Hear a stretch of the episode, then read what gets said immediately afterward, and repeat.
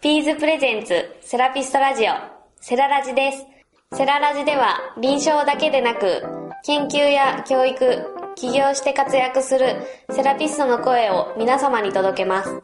ゲストから仕事の仕方、メンタリティ、野望をどんどん聞いていきます。プロフェッショナルを共感する、そんな時間を提供します。多分ですね、これ聞いていただいた方が、あの、僕にきっとクレームを言われるんじゃないかな、かと思うので、あの、経過を追ってですね、ちょっとお聞きすることが1点あったんですけど、はい。どちらかというと、はい。検測ではないですけど、その状態のいい方からオペされたわけじゃないですか。はい。片側の股関節の、一応解剖学上では形が整うわけじゃないですか。はい。でも、どちらかというと悪い方はそのまんまじゃないですか。はい。その、今回の8月のオペまで、約8ヶ月。はい。その時の痛みと、はい。どっちも手術してない時の痛みって、はい。どっちがしんどかったんですかど、今比較はできないかもしれないですけど、あの、苦痛な感じどっちも手術してない時の痛みと、は片側だけ手術した時の痛みが、はいまた全然違って、い。痛みの質が違うんですか質が、質が違いますね。質も種類も違うという。おー、もうぜひそれを教えてください。で、両足、まだオペしてない時は、はい本当に股関節、もう周囲から腰にかけて、もう痛くて痛くて、で、もう激痛で、もう股関節が、こう、火に炙られてるぐらいの焼けるような痛みだったんですよ。焼けるような痛み。はい。そんな、本当激痛だったんですよ。はい。片側手術した後っていうのは、はい片側手術した方がそんな、まあ、痛いっていうような感覚は、はまあ、ほほぼほぼこうなくなってるんでい。、はい。はい。うん、あとはまあ傷の痛みとかあと感覚、まあ、術後なのではい。ちょっと感覚が鈍くなってたりとかっていうことはあったんですけど、はい。術術足の方は痛みはなくって、ただ、手術をしてない方ですね。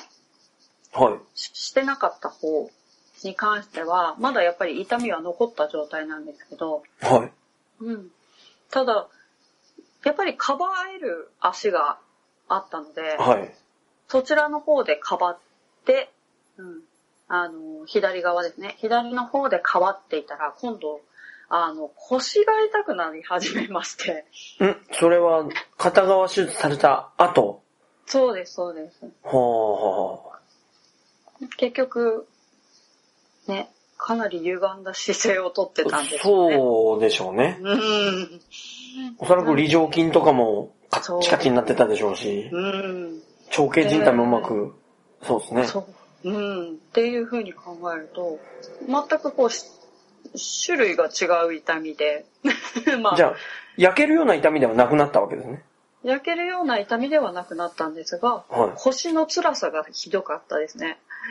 それは、いわゆる、そのまあ、オペ足を検測とするならば、はまだ手術してない観測側の腰部から伝部い。そうも、です、そうでいわゆる検測側になった方は、さほど、す。痛みを感じず。なあ、なるほど。うん。おそらく痛みはあったんでしょうけど、はい疼痛ってより強い側しか感じないようにできてるじゃないですか。はい。人間の体が。はい。そのせいでオペした方の痛みがあんま感じなかったっていうのは、うん。実感としてはありますかやっぱり。ありますね。やっぱり、あの、オペしてない側の方が、痛みがそのまんま残ってるので、そうですよね。何もしてないわけですもんね。何もしてない。はい手つけ て、手つけてないので。はい。なので、うん、本当不思議なことに、 うん、痛み感じないんだなっていうのが実体験ですね。おー、なるほど。で、8月の時まで仕事ってされてたんですか、してました。え仕事復帰されたんですか ?12 月にオペして。してました。あー。はい。でも、それは、仕事はやりやすかったですかもちろんその痛みの。うんと、やっぱ片側だけオペをした後は、は客調査が出てるんですよい。ね。はい、はい、はい。うん、で、客調査が出てるので、一応、あのーインソールを作って、はうん、で、まあ、インソールをシューズにはめてい、、はうん、それで、同じ長さにして、足の長さにして、はいまあ、仕事をしてたっていうのはあるんですが、い、はうん、ただあの片側しかオペしてないのでもう片方残ってるっていう状況だったのい、で、はい。今までとはやっぱちょっと違った仕事の仕方をしたというかそれは管理職業務としてではなくてってことですか実際管理職業務をしながらまあ普通に患者さんたちもたくさんこうはい。来られてる方を見て、あと訪問にも出て、訪問も、はい、ははいい。っていうこともやってたんで、はい、そこのし、あの、現場の方ですね。はい、うん現場の方の、あの、仕事量を若干減らして、はい、か管理業務の方に重きを置いたっていう。はい、うんで、あの、管理職業務として、あの、まあ、後輩のことであったりとか、はいまあ後輩の育成であったりもそうなんですけど、はい、あと、現場を仕切っていったり、はいあと訪、訪問の引き継ぎであったりだとか、あとはい書類を、書類整理したりだとか、あと、あの、私の勤めてる病院では通所リハビリもやってるので、はい。うんそちらの方の管理業務も同時にやったりとか、はいっていうことも、うんで、ちょっと働き方を、うん、変えさせてもらったっていうところですね。それはもうプレイヤーの比率からマネージャーの比率を上げたっていうはい。こと。はい。でも財が増えるわけじゃないですか。はい。そこで辛かったとかっていうのはなかったんですかあ、あのー長時間やっぱり座ってると、結構ずっとこう、屈曲しいなんで、はい、うん、結構疲れるというか、辛くなってくるので、はい、はい。そこは、あの、辛くなってきたら、ちょっと病院内をうろうろと回りながら、視察を兼ねて。 そうです。なるほど。じゃあ、やっぱりオペした直後、直後というかまあ仕事復帰されると、長時間の股関節屈曲を持続することはあんまり良くないぞっていうのそうをですね体感できたってことですね。はい。なるほど。でも、そうやって一つ一つ今お聞きできなかったことも含めて、はい。アドバンテージの部分っていうのは、やっぱり感じるところってありますかこの、このオペした人の気持ちだったらわかるぞっていう。そうですね。あーうん。やっぱ、あのーやっぱり、今回手術したところでは、はいすごく多くのこう股関節、まあ人工 はい。関節置換をやった方たちはがすごく大勢いたので、はい。まあ、その方たちとの交流であったりとか、はい。うん、っていうことも含めて、ああ、わかるわかるっていうことはがい。すごく多いですね。いやこういう、こうしたらいいんじゃないかなっていうはいアドバイスをしたりとか、はい。うん。その実体験に基づくアドバイスができるわけですね。そうですね。で、あと、手術前のはい。方とか、うん、っていう、まあ、例えば、まあ、外来診察行ってとか、はい。で手術を勧められたんだよねっていう人たちに、はいあこうこういうふうなことをやって、ま、やっていったらいいですよっていうような、はい アドバイスをしたりとか。オリエンテーションができるようになるわけですね。まあ そうですね。病院内で、まあね、全く見知らぬ方と交流を持ったりとかっていうことも増えたり。いや、でもそれって今までその、なんていうんですかね、各病院、本当に日本全国で、はいできたらいいねっていうことができたってことですよね。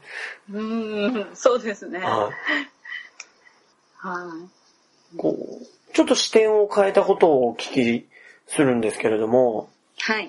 実際に、まあその2回、今回の手術に関しては2回はい入院されてみて、その、まあもちろん自分の働いているところでオペをしてるしてないとかは別としてですね、はい。入院ってはい。どんな感じがしましたか入院ですかはい。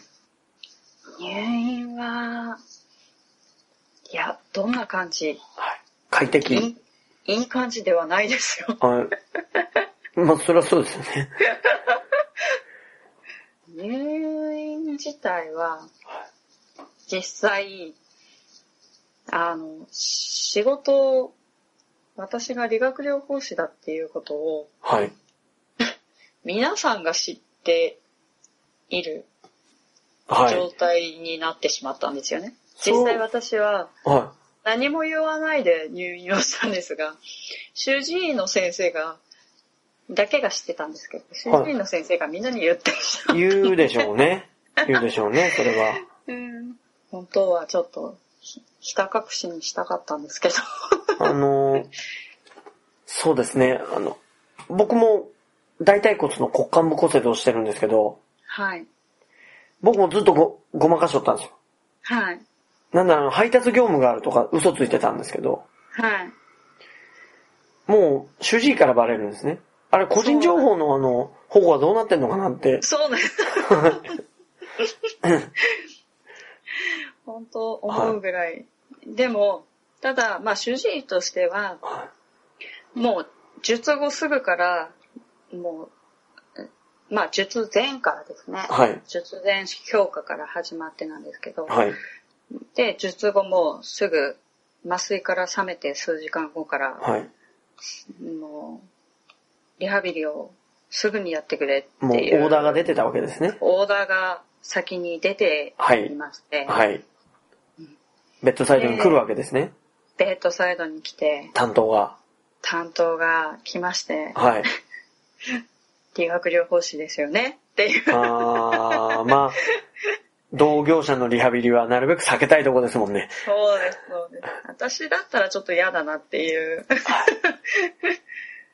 多分こう、若いセラピストがとっても多い病院だったので、は多分私こんな若い時に自分がこんな リハビリの担当をするんだったらちょっと嫌だなっていう い。いや、状況だったのであんまり言いたくはなかったんですけど、はい。まあ、まあ、主治医が言ったんで、まあ私は何も言わないので、どうぞお好きなように使ってくださいっていう、はい 状態で、はい、入院生活 送ってました。あの、僕がこのリハビリを受けた際に、はい、僕を担当してくれた PT が、はい、 1年目の人と、はい。大学院生だったんですよ。はい。やっぱりあの、人気がないですね。PT の人のリハビリをするっていうのは基本的にはですね。そあうの。みんな外れくじ引いたみたいな顔で来るわけですよ。うんうん。はい。で、その時に自分が体を受けてみて、平行棒歩行だとか、何分の1荷重なんていうのは、はい。まあ声のかけ方とかっていうので差はあるのかもしれないですけど、自分でもコントロールできる部分って、そんなに苦痛に感じなかったんですけど、うん。いわゆる、その、ハムストリングスを伸長させたりとか、うん。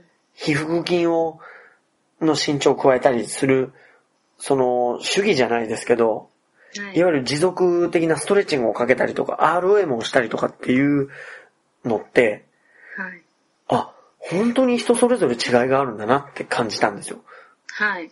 そういうのはやっぱり感じられましたかあのーちょうど入院した病院がですね、はい。リハビリが担当制ではなく、へえ、はい。毎日違うんですよ。日替わりなの。ので、日替わりですね。なので、入院中、入院期間って10日間しかない、まあ10日間なんですけど、はい。入院期間の間に同じ人が、まあ2回当たればいいかな。多いぐら方なってことですかそうですね。へえ、は本当に日替わりなんですよ。なので、1年目もいれば、い。はい。 3年目、4年目、5年目の人もいるし、はってい、いうはい、そんな状況でやってたので、はい。はい。やっぱり全全然皆さん全然皆さん、違いが、そうですね。あーそれも別にいい意味でも悪い意味でもなく、やっぱり全然触り方も違うし、やり方も違うじゃないですか。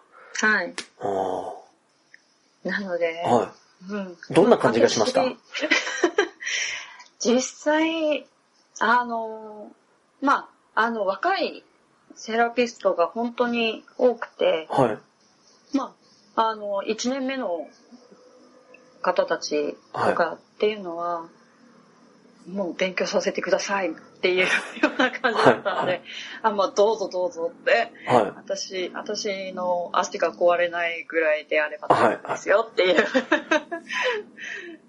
感じで、で、まあ、ストレッチをしたりとかっていうのも、はい。うん、あ、もうちょっとこうしたらいいよっていう声をかけてあげたりとか。もうスーパーバイザーだったわけですね。そうですね。なので、なんか実習に来てる気分ですって 言われましたね。あーまあそうでしょうね。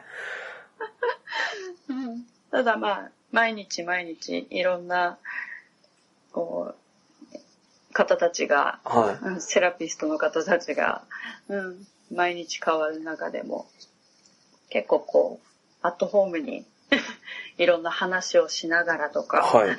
うん、をあの、私の方から結構普通にこう、いろんな会話をしながら、はい。ちょっと逆に緊張させてしまってるっああ、てないるほうど、のなはあるの で、ちょっと和ませてあげて、るほど。はい。コミュニケーションを取りながらですね、私の方も。いわゆる患者さん側が気使ったわけですね。そうです。それは、そうですね。あの、うん、あの、先輩セラピストとしての視点ですね。それはもう完全に患者視点ではない。はい。あーじゃあもう、それはそれですごく楽しい経そうです験っね。はい。ていう感じなんですかね。そうですね。あの、実際のところは、あの、入院しながらも、まあ入院は嫌な、嫌なものですけど、はリハビリは午前と午後とあったのでい。、はい。うんまあ、賑やかに、ちょっと楽しく、はい。うん、過ごしてたっていうのはありますね。まあでも、どのセラピストが来ても単価は一緒なわけですから、そうです。まあ、だからこそ、やっぱり質を求めていかなきゃいけないっていうのが、はい。あの、ミソにはなると思うんですけども、はい。実際その入院されてみて、はい。その、医療保険の部分じゃないですか。はい。なんかこう、保険だとかそういうふうな、こう、そういう視点で何かこう感じたことってありますかうわ、結構入院費ってかかるんやなとか。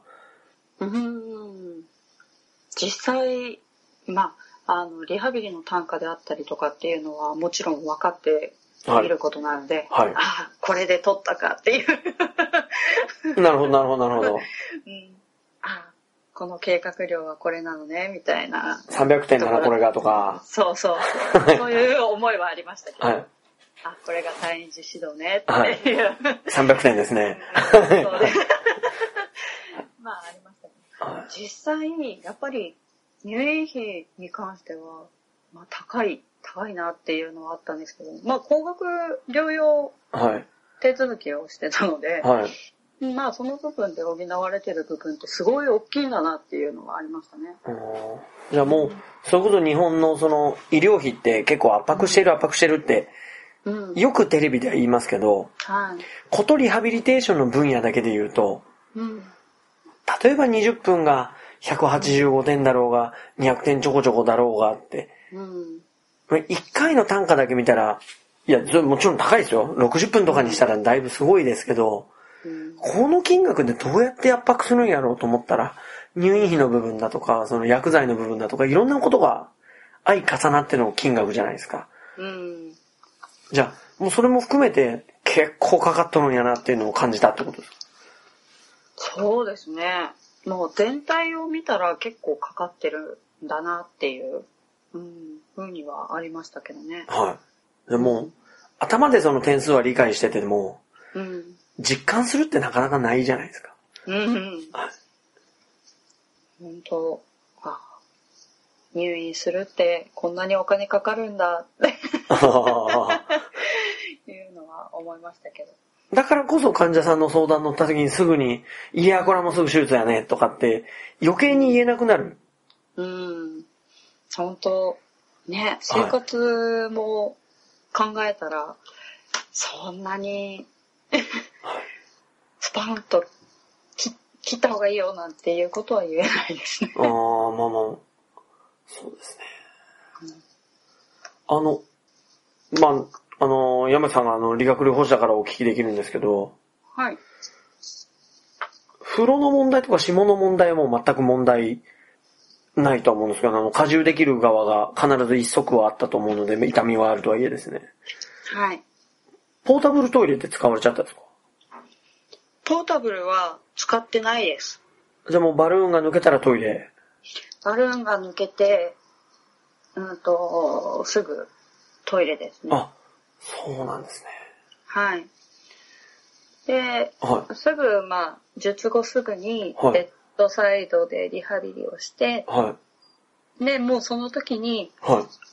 あの、立位の訓練をして、はい。で、立位訓練した後に、もうすぐにでも、じゃあ、歩行訓練しましょうって言って、はい。 4, 4点 CG 歩行機ですね。は乗っかっての歩行訓練から開始して、はいもうすぐにトイレまで。じゃあトイレまで行けたから、じゃあもうバルーン抜いていいですよ。じゃあトイレには自分で行きましょうか。い。はい。流れだったので、はい。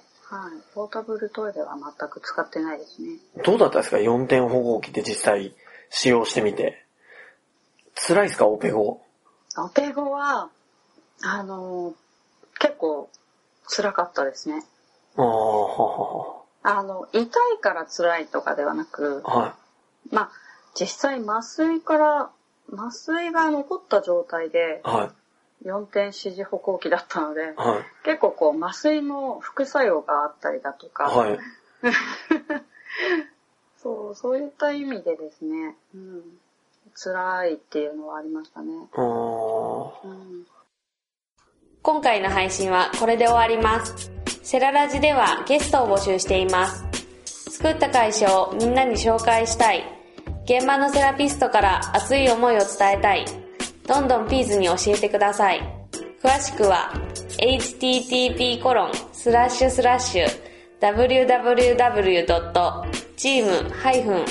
http://www.team-ps.biz http コロンスラッシュスラッシュ